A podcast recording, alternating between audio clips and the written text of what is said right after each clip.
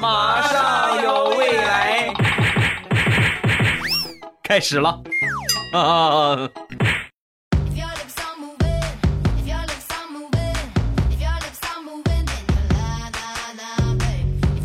两只黄鹂鸣翠柳，未来不做单身狗。礼拜三、礼拜五，一起来分享欢乐的小花段子。本节目由喜马拉雅出品，我是你们喜马老公未来欧巴。上个星期我们公司培训，这个培训老师啊，给我们讲到了墨菲定律，就跟我们说呀，越是害怕什么，越会发生什么。所以呢，不要去顾忌啊，不要有任何的这种畏手畏脚的感觉，就是想到什么就去干啊，往往这个效果呢，比你害怕畏畏缩缩要好一点啊。刚说完，下边有一个同事举手表示不服，老师，我不同意你这个观点啊。说老师啊，那你说说吧，你为什么不同意啊？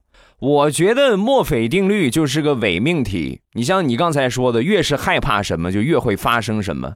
那我这么多年，我一直害怕结婚，为什么到现在连个女朋友都没有？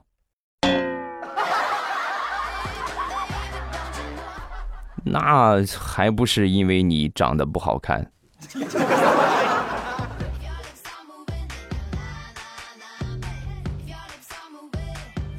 下面要给你们分享的是一个超级尴尬的段子，男孩和女孩的对话。男孩说：“你是个饿死鬼投胎吧？吃个臭豆腐你都一口吞了。”说完，女孩：“你干什么凶人家？人家饿了吗？饿了我就想一口吃掉，有什么问题吗？有什么问题吗？走吧，去医院洗胃去吧。钻戒让你吞下去了。”我不止一次在节目里边说过，就这种惊喜呀，尤其是藏戒指啊，你们藏的话，藏到一个比较大一点的东西里边。你比如说藏个什么生日蛋糕，对吧？里边放个戒指，咔一切，哎，切出来，你多么惊喜！你说你放到一个什么臭豆腐里边啊，放到个甜筒里边，你女朋友嘴小还可以，嘴要是大的话，吭吃一口，那不就直接就咽了吗？如果不咽的话，你想吭吃一口咬到钻戒上？牙还有吗？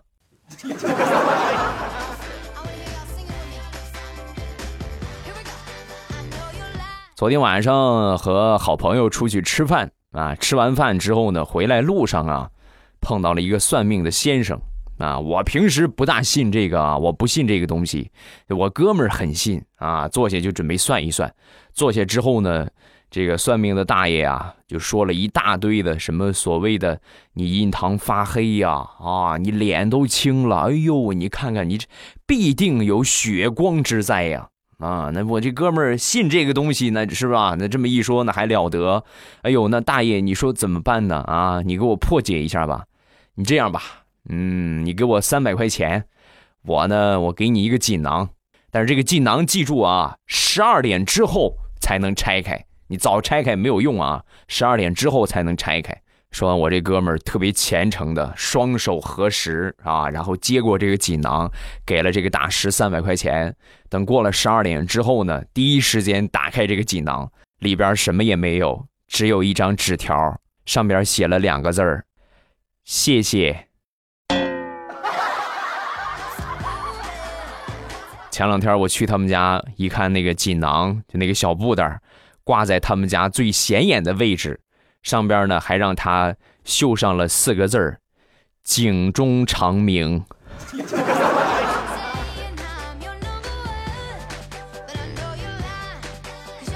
同村本家有一个妹妹，比我小一岁，那但是她这个性格啊和我完全不一样。我小的时候啊，娘娘闷闷啊，也不是说娘娘闷闷吧，就很很胆小，很内向，就经常受欺负。他呢和我完全不一样，就是一个男孩子的性格。有一回放学，我和我喜欢的班花，我们俩走一路啊，然后呢，我妹妹也在旁边。当时我很激动啊，因为这是头一回和班花一起回家。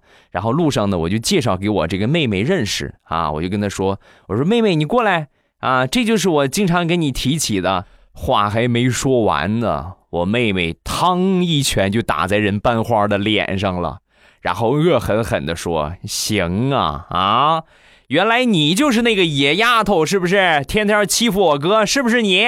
说完，啪，又抽了他一个嘴巴。那一刻，我坚信，我和班花不可能有下文了。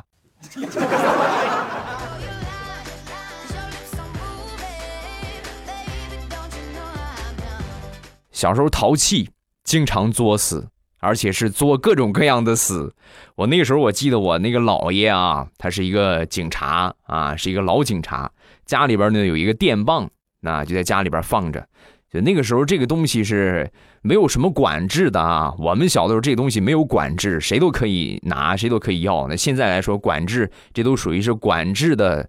刀具是吧？管制的这个你近代的一些东西，这电棒放家里边之后呢，每一次我们只要一去老爷家里边，就很好奇这个东西是干什么的啊。但是一问呢，老爷从来就不说啊，要么就很生气啊，你问这个小孩问这个干什么？呃，不告诉我们。你是告诉我们，我们也就不碰了。你越不告诉我们，我们就得越知道这是什么东西。终于机会来了。有一天，趁着家里边没人，我和我表弟啊，我们两个人偷偷的把这个电棒就拿出来了啊。这个电棒上边啊有两个金属头，好奇呀，是不是？你看这个手电筒怎么这么新奇啊？家里边这个也不是这个样的。然后我就一个手拿着一个金属头，就在我刚拿上这两个金属头的时候，我表弟按下了开关，滋。等我再醒过来，已经过去两天了。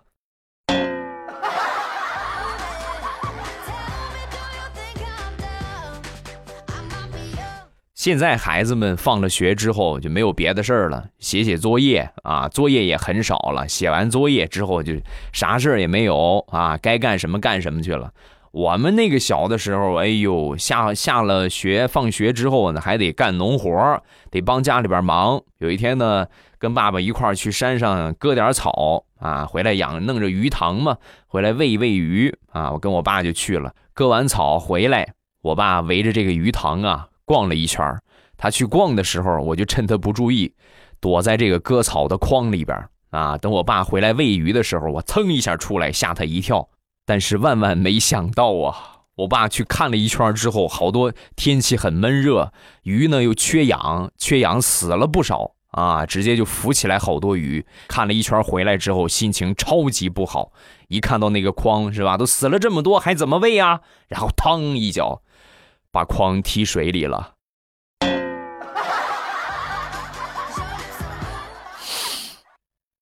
等我再醒来。已经是五天之后的事情了。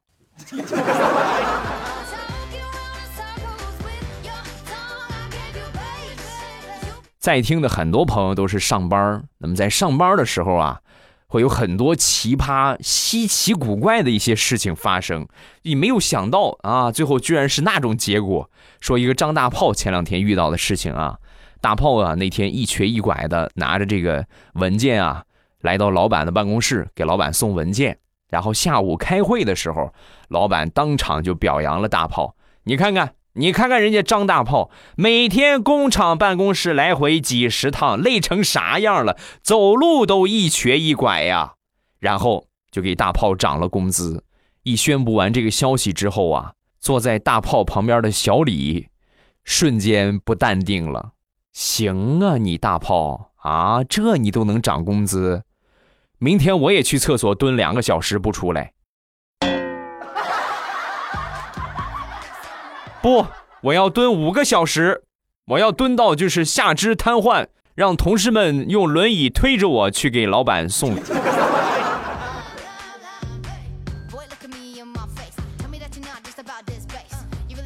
张大炮的妈妈眼睛呢，这上岁数了，看不很清楚啊。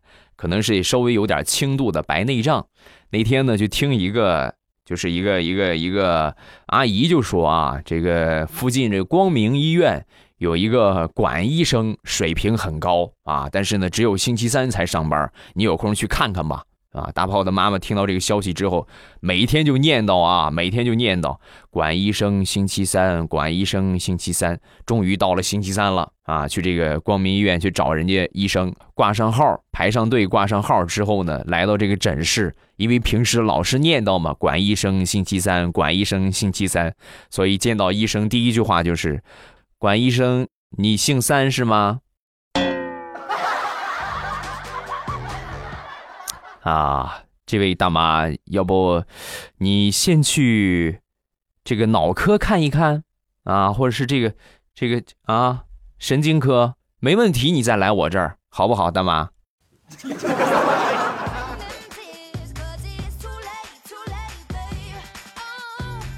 前两天去我哥他家玩啊，然后他那个儿子啊正在翻这个驾照啊，翻他爸的驾照，仔细看了看，就说。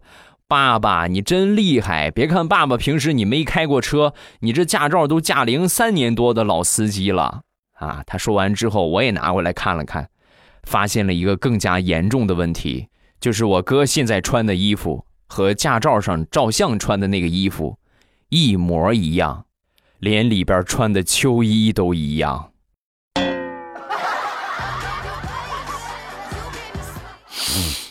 这三年。你受苦了呀！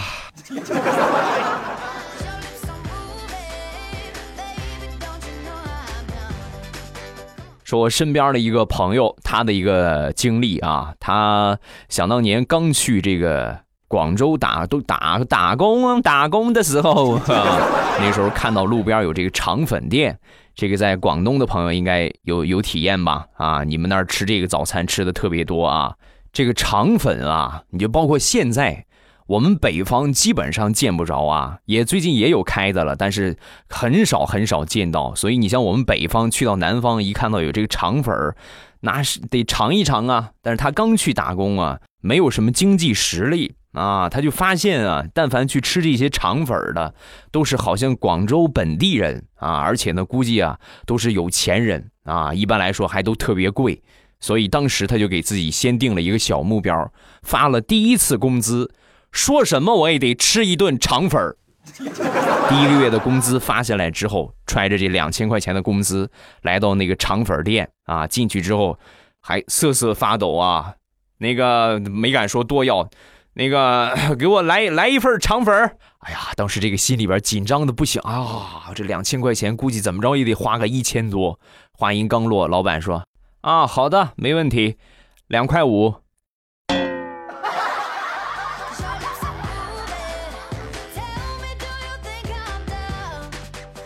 再来说一个我曾经勤工俭学的一个经历。那时候上大学，给我们学校这个食堂去送外卖，啊，也送给学生，也送给就是教职工宿舍里边啊，教职工住户里边都给他们去送。我记得特别清楚。我送的最后一份外卖是三鲜炒米粉和蒜蓉焖虾。走到半路啊，这个顾客也给我打电话，那什么，你再给我买两瓶汽水吧，啊，烧两瓶汽水，说袋子都收费了，所以我呢就没要袋子，我就直接拿着两瓶汽水，拿着他这个外卖，然后就上去了。上去之后摁了门铃，打开门之后啊，一个大妈围着个浴巾开了个门。你们想一想，同志们啊，你们脑补一下那个场景。你说你洗澡就洗澡，要么你就是你等我外卖来了你再洗，要么你就是洗完了赶紧穿好你再过来拿外卖。你说你这个样多尴尬，围这么个浴巾的，随时有掉下去的风险。这大妈接过这个外卖和这个汽水，刚接到手里，大喊一声：“哎呦呦，快快快快快掉下来了，赶紧帮一把，帮一把！”然后我就上去一把抓着大妈的那个浴巾，然后。外卖就砸我头上了，一边砸还一边喊：“我让你抓汽水，谁让你抓浴巾了？你个臭流氓！” 所以到现在，我的脑海里都还忘不了三鲜炒饭，还有油焖大虾的味道。全都砸我头上了。之后我辞职不干之后，那天我又遇到这个大妈，我就跟她合理的分析了一下。我说：“大妈，我辞职了，老板辞了我，我也不怪你。但是呢，我要给你合理的分析一下这件事情。你想，你那天围着浴巾，对不对？你让我过去抓汽水，我过去抓你的浴巾了。你设想一下，我即便过去拿你这个汽水，你的浴巾同样也是会掉下去的。所以我是为了保护你呀，大妈。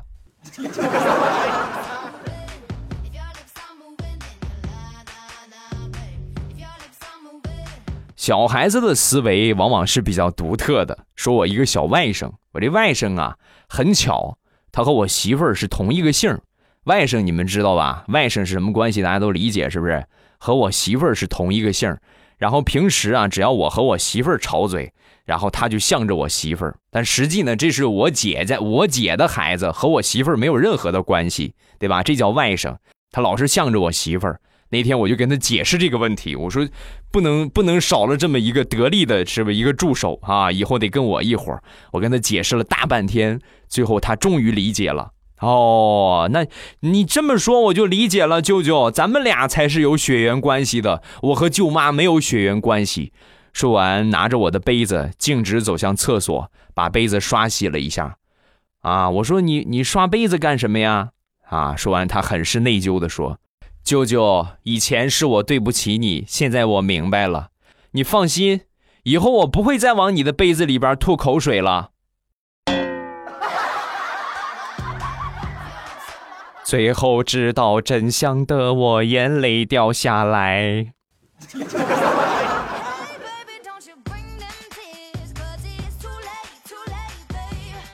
昨天我正坐那儿看电视。我媳妇儿走过来之后，很忧伤的就说：“老公啊，你看看你，你看你都老了，你都有皱纹了。”说完，我拿起镜子仔细照了照，哎呦，还真是啊，还真是。正在我忧伤的时候，我媳妇儿拿起她的手机，在我皱纹的地方咔哧咔哧咔哧咔哧狠狠的摩擦了几下。我就问她，我说：“你干什么？你干啥这是？”啊？说完，她就说：“啊，刚才我玩手机来着，手机玩的挺烫。”趁着手机还烫，给你熨熨皱纹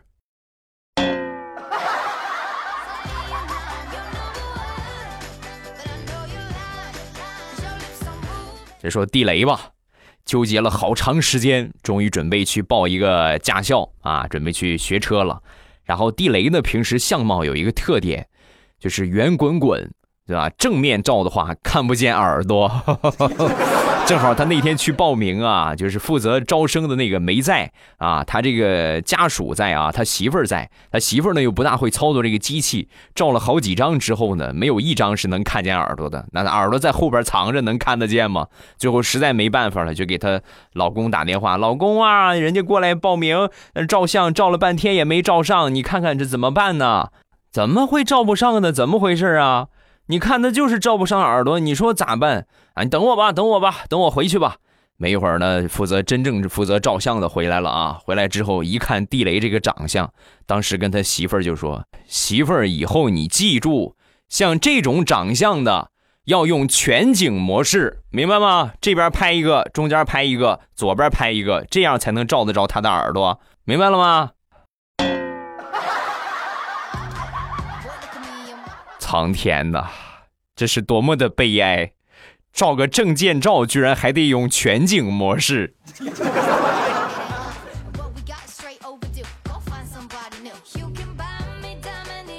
说一说大石榴，想当年上高中的时候啊，上高二那一年呢，班里转来了一个帅哥，就属于是大石榴比较喜欢的那一款。别看大石榴表面上不动声色，实际暗地来说，这个男孩如果说受什么欺负了，一般大石榴都去给他解决一下啊。终于在一个月之后，放学路上，这个帅哥把这个大石榴堵住了啊。当时就问他：“我听说有人欺负我，是你一直帮我对吗？”啊，说完，大石榴很开心啊。你看，哎呀，马上这就是下一步跟我表白了哈，点点头。啊，就是我。话音刚落，那个帅哥一脸谄媚的说：“ 那你当我大哥吧，以后你保护着我，你罩着我好不好？大哥，你收下我吧，大哥。你赶紧走啊，大哥想打死你。”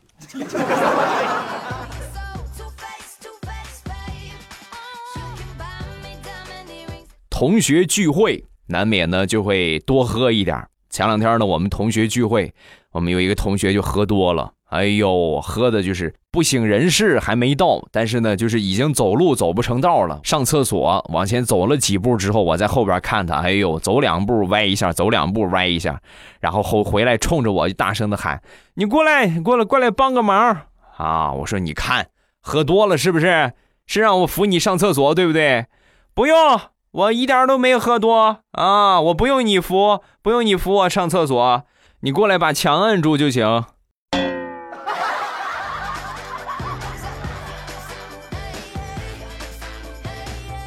再说一个好多年之前合租的一个经历啊，那个时候呢，刚刚大学毕业啊，和我一个同学呢一块儿正好租的房子，还省钱一点。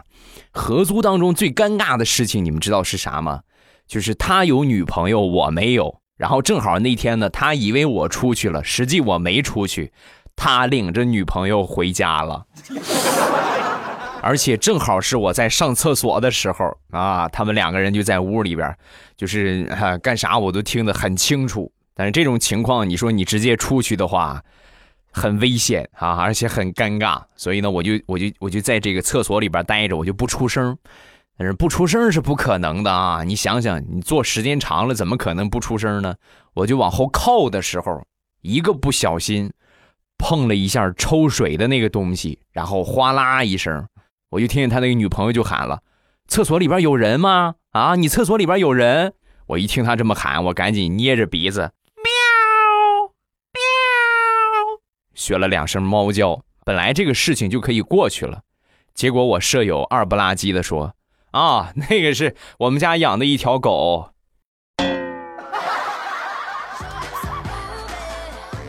你是不是傻？你们家狗喵这么叫啊？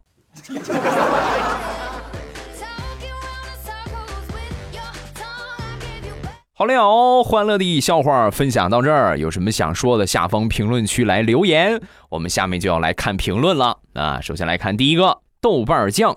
啊，听说断断续续的听了好多年了，难过的时候呢就翻来听一听啊，心情就会好很多。感谢欧巴，嗯，不客气，谢谢你们的支持啊，感谢。只要你们觉得我一直说重复了很多次了啊，只要你们觉得我们的节目有用，能够给你带去一些欢乐，那就多听，对吧？如果额外的话能够点个赞啊，是吧？多多帮忙拉一拉人气，分享一下啊，那就更感谢各位了啊。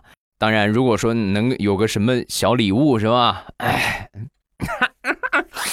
是 吧？下一个叫安秘密，欧巴翻我吧，我听了你六年的段子，这是我第二次评论，我是真粉丝，就是有点懒，么么哒。嗯，谢谢。六年之前第一次评论，六年之后第二次评论，也算是老粉丝了啊，你也可以啊。下一个。打死未来啊！未来，我是二零一五年的听众，每次心情不好呢，都会听你的节目。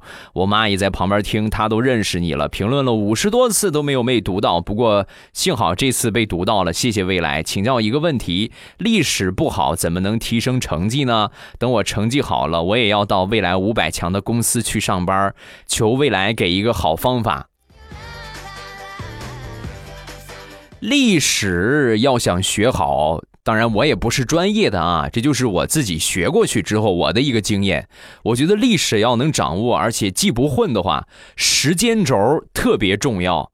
就是你，比如说学学中国现代史或中国近代史，那你就把中国是吧？从什么时候啊？从最早的啊什么五代十国呀，对吧？到后来什么这个什么西西周西夏什么的，这些时间轴一定要记清楚，就是哪一年谁在前边，谁在后边。然后呢，时间轴这个背熟了啊，记清楚理顺了之后，自己再往上去填就可以了啊。比如说在。西周是吧？发生了什么事情啊？有哪些事变啊？在唐朝有哪些事变？发生了什么事情？往上填，然后呢，你就可以把这些知识点就跟穿串一个样穿到一起。你以后在做题啊，或者在考试的时候，把这个串儿是吧？把你这个串起来的这个时间轴啊，往上一拉，对吧？你哪个时间段的问题是吧？这个时间段有什么情况？然后你们就可以理得很顺了。啊，就是历史呢，一定要理顺，知道吗？这是一个很重要的前提啊。这是我的一个经验。但是呢，我历史学的也不好啊，我觉得这个还是比较有用的。另外，一定记住不能脱离了老师。平时不管遇到了什么问题，都有老师在，是不是？及时的问一问老师，老师都是有经验的啊。好啦，今天节目暂时分享到这儿，有什么想说的，下方评论区来留言。不要忘了我的五百强啊，我的正开心淘宝店，呃，一个是未来喵护肤啊，一个是正开心零食和护肤品。然后想要什么呢？直接去店里边这个下单就可以了啊！手机淘宝搜索这个店铺的名字，就可以直接进店了。感谢各位的支持，周一糗事播报，不见不散，么么哒！喜马拉雅听，我想听。